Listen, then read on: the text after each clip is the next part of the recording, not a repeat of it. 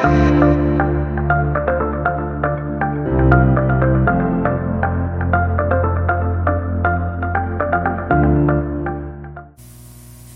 me say what I said near the beginning of the service. You should have, uh, because there's three per row, you should have one of these near you. They're basically the same thing, so don't worry. Uh, but you should have one of these called Two Ways to Live booklet. Would you please, even at this time, make sure that you have access to one of these? I would like everybody this morning, here in a few minutes, to be looking at this with me, if at all possible. The main thing, as always, the main thing that we want to do is to look into the Word. So, so also, shame on you if you're looking at this during the main part of the sermon. The Lord knows. Uh, but we're going to look at this briefly, and you can look at it later. Um, if you've been around Crossway Church, then you know this is a favorite booklet of ours. And by all means, if you can put it to use in any way at all, then it's yours, of course. And so, in just a, in just a bit, we want to see that. If you're not already there where David, thank you, brother, was reading for us, then please do go there to Hebrews chapter 2, just in case you're not there already. Hebrews chapter 2, and we have the great joy and privilege of observing uh, one of the ordinances. The Lord Jesus has given us baptism and the Lord's Supper, which both actually, in their own way, preach the gospel and are pictures of the gospel. So this morning, uh, we have as we do every month, we have dra- we have a drama um, at Crossway Church, and uh, we never do the type of drama that we think of. This is the drama that we do that pictures and enacts the gospel. And so this morning, as we turn to Hebrews 2, and I wanted David to read that very important background passage, verses 1 through 4, our text today is verses 5 through 9.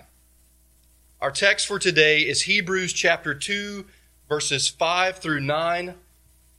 And I want to speak to you on the subject of all things subject to Him. Okay? All things subject to Him. Or you could put it like this uh, See Jesus. So we're looking currently, our series is Hebrews 1 through 6. Hebrews chapters 1 through 6. And we want God to help us by His grace to see Jesus. Let's stand for prayer. We do that?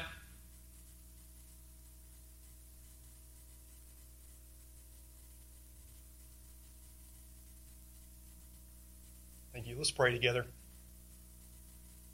Take a brief moment of silence. You pray, and then I'll lead us.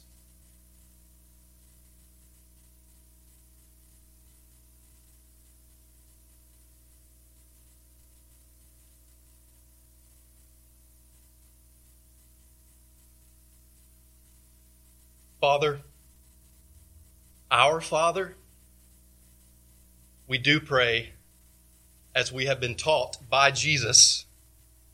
We do pray this morning that your name would be hallowed, that it would be set apart as holy in our individual lives, hearts, and minds, in our church, in this county, in this state, in our world. Father, hallowed be your name. Father, our Father, we pray for your kingdom to come. And we thank you that your kingdom has come in Jesus and that it is coming when he returns. And we pray, Lord, for your kingdom to come. Lord, work among us this morning as Pastor Ben prayed, not because of our cleverness, not because of our strength, but in our weakness, maybe precisely in our weakness we pray, Lord, that you would be praised, that you would show yourself strong. Help us. Help us in this series on Hebrews. Help us to see Jesus. Help us as we observe the Lord's Supper this morning. And now, as we look to your word, we pray in Jesus' name. Amen. Let's uh, remain standing for Hebrews 2 5. Hebrews 2 5.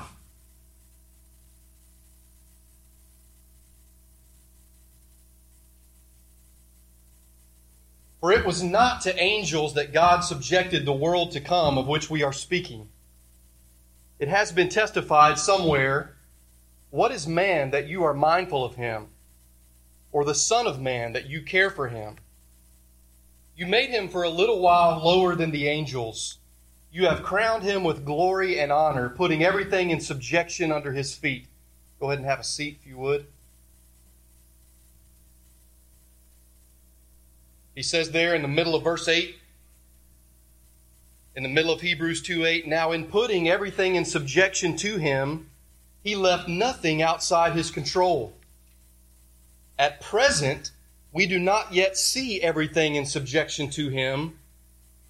Verse 9, but we see him who for a little while was made lower than the angels, namely Jesus crowned with glory and honor because of the suffering of death, so that by the grace of God he might taste death for everyone. All things subject to him. That's our theme. That's our title this morning. All things in subjection to Christ Jesus. Hebrews 2 5 through 9. Now, as I was thinking about this message and I was, as I was thinking about the text this morning, my mind did go to something. Uh, as I said, if you're if you're a member and if you've been a member for a while, you might know that we appreciate these booklets. I want to look at this with you very briefly because I think it really dovetails very nicely with this text this morning. So as I say, both are both are basically the same. Turn with me just for a, just for a minute here. Look at the first picture inside the booklet. You should be looking at a circle which represents the world or the earth, a little man, and a little crown over the man's head. Is everybody looking at that with me? A crown on top of a little man, which is on top of a circle which represents the world and the earth. So just look at these pictures and listen. Just look and listen. This first picture says that God is the loving ruler of the world. He made the world. He made us rulers of the world under him. The Bible says in Revelation chapter 4, You are worthy, our Lord and God, to receive glory and honor and power. For you created all things, and by your will they were created and have their being. But the question is is that the way it is now? Is this picture the way things are now? And so we turn to the next picture. Do that with me. Turn to the next picture should have a man beside the world and a crown on top of each. So look at that picture and listen. We all reject the ruler, God, by trying to run life our own way without Him. But we fail to rule ourselves or society or the world. Isaiah 53 says, We all, like sheep, have gone astray. Each of us has turned to his own way. So when you look at that second picture, the question we should be asking is this What will God do about this rebellion? Look at the third picture with me. Turn the page. And here you have the picture of this man lying down and this crown representing God. God won't let us rebel forever. God's punishment for rebellion is death and judgment. The Bible says very clearly in Hebrews chapter 9 man is destined to die once and after that to face judgment. God's justice sounds hard, but next picture. Looking at it. Here we see the world, the earth. We see a man on top of the earth. This time it's not any it's just not any man, it's the God man. Jesus, and we see the crown again representing God. Because of his love, God sent his Son into the world, the man Jesus Christ. Jesus always lived under God's rule. Yet by dying in our place, he took our punishment and brought forgiveness. The Bible says in 1 Peter chapter 3, Christ died for sins once for all, the righteous for the unrighteous, to bring you to God. But that's not all, and you turn the page. That's not all should be looking at the crown with the J inside the crown. Crown represents God, the J represents Jesus. God raised Jesus to life again as the ruler of the world. Jesus has conquered death, now gives new life, and will return to judge. In his great mercy, he has given us new birth into a living hope through the resurrection of Jesus Christ from the dead. 1 Peter chapter 1. Well, And I hope you would think about this question as well as it asks in the booklet. Well, where, where does that leave us? Where does that leave us? In the final picture, if you look at it with me, two ways to live. You should be looking at the picture of two different men and two different crowns. There's two ways to live, friends. There's one way is our way, and our way is to reject the ruler God, to try to run life our own way, and the result of living life your way is to be condemned by God to face death and judgment. There is another way, however, and it's God's new way. It's represented by the picture with the Jesus crown.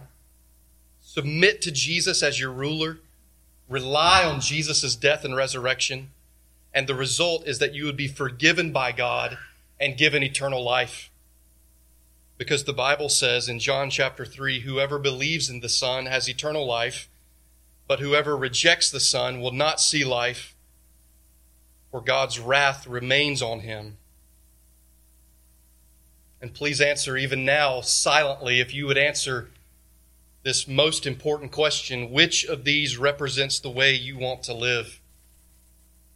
Friends, this morning, this is not me, some preacher giving you any type of sales job. This is the Word of God saying, in a sense, as was asked of the people of Israel in Joshua's day, choose you this day. Well, as I said, you can look at that later if you would put that aside. The first thing I want us to see from the text as we think about what we've just looked at, the first thing that I want us to see is, is verses 10 through 18. Now, this is not our actual text today, but this is very important. So if you're taking notes on paper or, in, or just in your head, this is the first thing, and that is verses 10 through 18. Please notice this very carefully. Hebrews chapter 2, beginning at verse 10. Would you look at the Bible?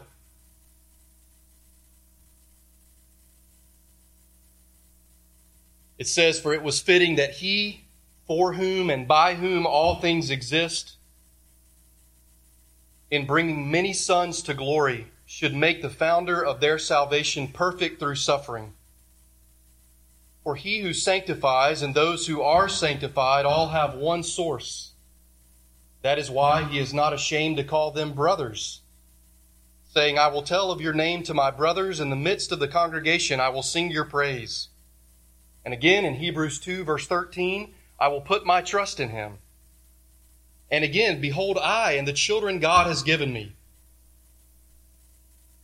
since therefore the children share in flesh and blood, he himself likewise partook of the same things, that through death he might destroy the one who has the power of death, that is the devil, and deliver all those who through fear of death were subject to lifelong slavery. For surely it is not angels that he helps, but he helps the offspring of Abraham. Therefore, he had to be made like his brothers in every respect, so that he might become a merciful and faithful high priest in the service of God to make propitiation. You underline that word, at least in your mind, to make propitiation for the sins of the people. For because he himself has suffered when tempted, he is able to help those who are being tempted. Really, you cannot understand our passage today, which is verses 5 through 9, without also appreciating the rest of the chapter. And appreciating, dear friends, that there is no cross without Christmas. And the cross presupposes that Jesus became a man. The good news of the gospel involves the fact that Jesus was raised from the dead, and, and prior to being raised from the dead, he was crucified by the Romans and by the Jews and by us on the cross. But there is no cross unless there is Christmas. And that, in one sense, is what all of Hebrews chapter 2 is about. Well, the second thing that we need to see this morning, the first thing being verses 10 through 18, and seeing how important that they are. The second thing that we need to see is this is that man is created to rule over creation Did you know that? Did you know that man is created to rule over creation? We saw that in the little booklet that we were just looking at. Uh, that God created man to be his, uh, I guess if you want to be British or whatever, God created man to be his vice regent. God created man to be second in charge. God created man, when I say man, I mean male and female, to be kings and queens of the world. God created man to rule over this world. He created man to rule over creation, and we see that in verses 5 through 9. But remember what the booklet said is that the way things are now? Well, I think our author, I think our author has a clear answer to that question. Look at this again with me. Look at it. Hebrews 2 5. You encourage me with your nose in the text. For it was not to angels that God subjected the world to come, of which we are speaking. Hebrews 2 6. It has been testified somewhere. What is man that you are mindful of him? Or the Son of Man that you care for him? You made him for a little while lower than the angels. And so here's what, what he's doing in verses uh, 6b and verses 6 through 8 is he is he's taking actually from the Greek version that was common in those days. Uh, so in other words, if you compare this to Psalm 8, that's what he's taking from, what Pastor Ben read. He's taking this, he's quoting Psalm 8 from the Greek version of the Old Testament that was so common. So, by the way, you'd notice a little bit of difference if you read uh, Psalm 8 in your Bible, a slight difference in the the Hebrew and the Greek there. But he's quoting Psalm 8. Is it interesting? Notice what he says in verse 6. Look at that with me. It has been testified somewhere. What's that about? It has been testified somewhere. We're thinking about this second point, this second heading. Man is created to rule over creation, verses 5 through 9. Does the author of Hebrews, does he not know his Bible? Does he not know from where this comes? Or, when he uses that strange language, it has been testified somewhere. Or, was Psalm 8 so common? And is Psalm 8 one of the most important passages in the Old Testament that we see pop up in multiple places in the New Testament? Not just here, but in multiple places, because we're going to see it's, it's a messianic passage. Did he, could he just say this in general? Maybe even more could he say in verse 6 it has been testified somewhere because the point is not to say this comes from Psalm chapter 8, verses 4 through 6. That's the passage. But it's to say whatever the Old Testament says, God says. Where the Bible speaks, God speaks. So, just by the way, he, it's not just being vague. It's not because he's ignorant of where this comes from in the Bible. He knows his Bible. He says it's been testified somewhere because of the because Psalm 8 was common and because wherever the Old Testament speaks, God speaks even to us today through Jesus Christ. Man is created to rule over creation. Do you see that there in the text? Do you see that in the text as he's quoting Psalm 8? Uh, don't just take my word for it. He says again in verse 6 What is man that you are mindful of him, or the Son of Man that you care for him. You made him for a little while lower than the angels. You have crowned him with glory and honor, putting everything in subjection under his feet. This is the sadness of the world that we live in. Friends, it's because you and I have made a royal mess of things. And that's important. We've made a royal mess of things because we are, in a sense, royalty we, we have, we're created with this dignity and we've rebelled against God. We've, we've made a mess of things. We've, we put the crown on our own head. We said, God, no, thank you. I'll do things the way that I see fit. But the fact is, in creation, in creation, God created everything good. The pinnacle of his creation was man, male and female, and he created us to rule over everything. He created us to rule over everything in his world. Now we need to come back to that. But number three, now trek with me in the word. The first thing was verses 10 through 18. The second thing and the key thing that we were just starting to notice, the The key thing that we were just starting to notice is that man is created to rule creation. Here's the third thing. Let's not get too far into verses 5 through 9 until I say, Remember to beware of spiritual drift. Which is to say, remember verses 1 through 4. Don't forget about verses 1 through 4. Look at verse 4.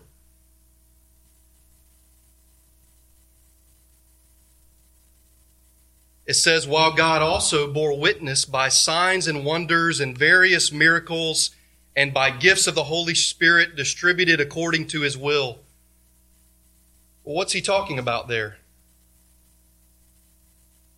He's talking about in verse 4 and in Hebrews 2 1 through 4, he's talking about when the gospel was first preached. It was actually first preached by Jesus himself. And then the eyewitnesses to Jesus, the apostles, who were eyewitnesses to his resurrection and to his life, they preached the gospel. And you read the book of Acts, and they preached in power. They preached in the power of the Holy Spirit. God help us even today. And it says God himself bore witness to the message.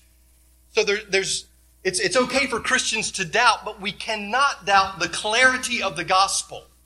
The clarity of the gospel, the deity of Jesus Christ, his death on the cross. And so verses 1 through 4 are calling us to beware as Christians of drift. Now, Pastor Ben mentioned this past Wednesday, and if you were here with, with us, then you'll remember this. But let me remind us all of what Jim Ellis said. Listen. He said, I once knew a famous classical musician who played for one of our major city orchestras. He was, in everyone's mind, a devout believer. He knew a lot about doctrine and often contributed to the discussions and leadership of his church, but he drifted. So he's a great musician. He's a contributor to the community at large. He's a good citizen in the community. He's a good citizen and member of the church, helping the leadership, contributing to talks even, even doctrinal talks, but he drifted. In fact, he drifted so far away that he could not find the beach again. He is still out there, as far as I know divorced now from the beautiful family he once loved, away from the believing people of God who sought so diligently to bring him back, away from all that is beautiful and enriching in Christ, away from the hope of heaven. His drifting took him that far away, far enough to discover that he was not a true believer at all, nor had he ever been. Look at me. Don't take my word for this. This illustration may hit you the wrong way when Jim Ellis says this man drifted so far to discover that he was not a true believer at all. The Word of God is clear. There's five warning passages in the book of Hebrews. To whom are they addressed? To believers, to professing Christians. Remember, look at, look at verse 1. Look at verse 1 of chapter 2. Therefore, we, who's we? Believers, Christians, we must pay much closer attention to what we have heard lest we drift away from it. For since the message declared by angels proved to be reliable, and every transgression or disobedience received a just retribution, how shall we escape if we neglect such a great salvation? It was declared at first by the Lord, and it was attested to us by those who heard. How shall we escape if we neglect, neglect such a great salvation? Schreiner says this The New Testament nowhere teaches that an initial acceptance of the saving message is sufficient, sufficient without perseverance in faith. There's plenty of churches and plenty of Christians who teach that, but the Bible, the New Testament, never teaches, listen, that an initial acceptance of the saving message is sufficient without perseverance in faith. Man, that's hard. Man, is God just looking to, to crush us? No, He's actually looking to give us, His people, hope and to keep us in the way, the only way of happiness. So He gives these warnings to believers. We must not drift from the faith or neglect our great salvation. I spent, I spent a few minutes on that because, again, when we look at one text, a smaller text like verses 5 through 9, we probably need to pay attention all the more to the context. And we see that there in verses 1 through 4. Don't forget about verses 1 through 4. Spiritual drift. Dear brother and sister, look to Jesus, the author and perfecter of our faith, who for the joy set before him endured the cross. And he calls us to endure, not by pulling up our bootstraps, but he calls us to endure by looking to him. Have you, have you, ever, have you ever looked to him for the first time? Have you ever truly repented of your sins and put your trust in God through Jesus Christ, who, who died on the cross and who, who bore the wrath of God and who was raised from the dead, who ascended into heaven, who is coming again? Have you ever looked at him for the first time? Well, then keep looking. Keep looking. The key in this passage, verses 5 through 9, I want you to see the key in this passage, and it is the word subjection. Look again at verses 5 through 9. Man is created to rule over creation. Man is created to rule over creation. Look at this. Notice this word four times. For it was not to angels, verse 5, that God subjected the world to come, of which we are speaking. It has been testified somewhere what is man that you are mindful of him, or the Son of Man that you care for him? You made him for a little while lower than the angels you have crowned him with glory and honor, putting everything in subjection. There it is. Do you see it? Sometimes it's as simple as just noticing what is repeated. This is the key. This is the key right here. That's why that's why the title this morning, all things subject to him. Verse 5, it was not to angels that God subjected the world to come. Verse 8, verse 8 putting everything in subjection under his feet. Middle of verse 8, now, in putting everything in subjection to him, he left nothing outside his control. At present, we do not yet see everything in subjection to him. Now, go with me here. Look at this. Some people would say that in Hebrews 2 5 through 9, he doesn't get around to talking about Jesus until verse 9. Some people would say he's talking about mankind in general, and then he makes a great point about Jesus in verse 9. Well, first of all, look at verse 9. But we see him who for a little while was made lower than the angels, namely Jesus, crowned with glory and honor because of the suffering of death, so that by the grace of God he might taste death for everyone. And I disagree a little bit with those who say that verses 5 through 8 is only about man, and, and, and then when you get to verse 9, it's about Jesus. At the very least, I think we should read verse 9 which is clearly about Jesus, and then we should go back to verses 5 through 8 and say, hmm. So I think we should read verse 9 clearly about Jesus, and then go back and you see he's quoting Psalm 8 in verse 6 What is man that you are mindful of him? Or what? Or the Son of Man? Do you see that? That you care for him? Matthew chapter 8, John chapter 1, verse 51. You don't have to turn there.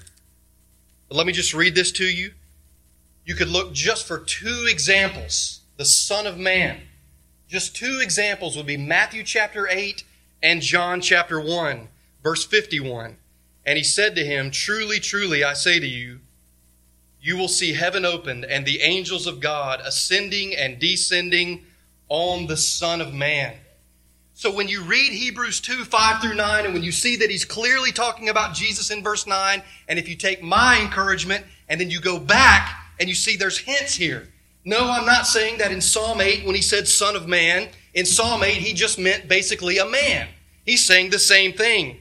But he's clearly thinking about Jesus, I say, all the way throughout. What am I saying? What point am I trying to make? I'm trying to make this point that God created man, male and female, with supreme dignity, the pinnacle of his creation, to rule over everything, and very quickly, very quickly things begin to go wrong.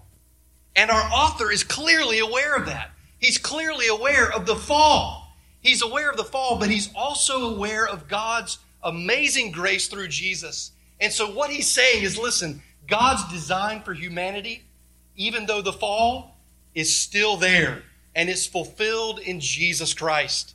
It's fulfilled in Jesus Christ. But we see him. Verse 9. You see that. But we see him. What's the key? It's really very simple. It's very simple. Look at verse 15. And deliver all those who through fear of death were subject to lifelong slavery. There it is again, right? All of us through fear of death. You and I are not controlled. We, we don't have dominion over this world. We are more like we're, we're dominated. We're dominated in our sin. We don't have dominion over this world the way we were created to do. And the thing that makes that the most clear is that we have no power over death and the grave. It's appointed to man once to die. Again, verse 15 deliver all those who through fear of death were subject to lifelong slavery. But what he's saying in verses 5 through 9 is that God's original purposes have not fallen to the ground because Jesus is man. Jesus is man. He's the God man. And we see him who, for a little while, would you turn with me for just a moment to Psalm chapter 8? Keep your place here. Turn to Psalm 8. And we will not linger here long. Turn to Psalm chapter 8.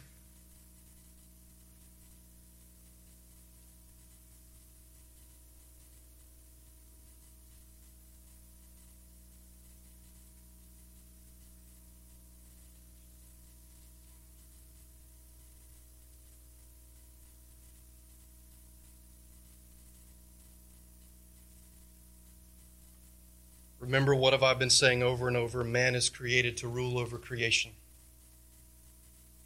The author of Hebrews, in Hebrews chapter 2, is quoting from Psalm 8, 4 through 6. So just glance at that. Psalm 8, 4 through 6. That's what he's quoting. What is man that you are mindful of him? And the Son of Man that you care for him? Yet you have made him a little lower than the heavenly beings, a little lower than God friends, what is this psalm about? This psalm is about man, but it's about God. Look at the look at the last verse of Psalm 8. O Lord, our Lord, how majestic is your name in all the earth. Look at verse 1. O Lord, our Lord, how majestic is your name in all the earth. You have set your glory above the heavens. Out of the mouth of babies and infants, you have established strength because of your foes. Listen to it now. Thank you, Julio. Thank you. Listen to it. That's verse 2. Out of the mouth of babies and infants, you have established strength because of your foes. By the way, Jesus picks this up in Matthew chapter 21 to still the enemy and the avenger. Friends, this is a messianic psalm, which means thousands and thousands of years ago.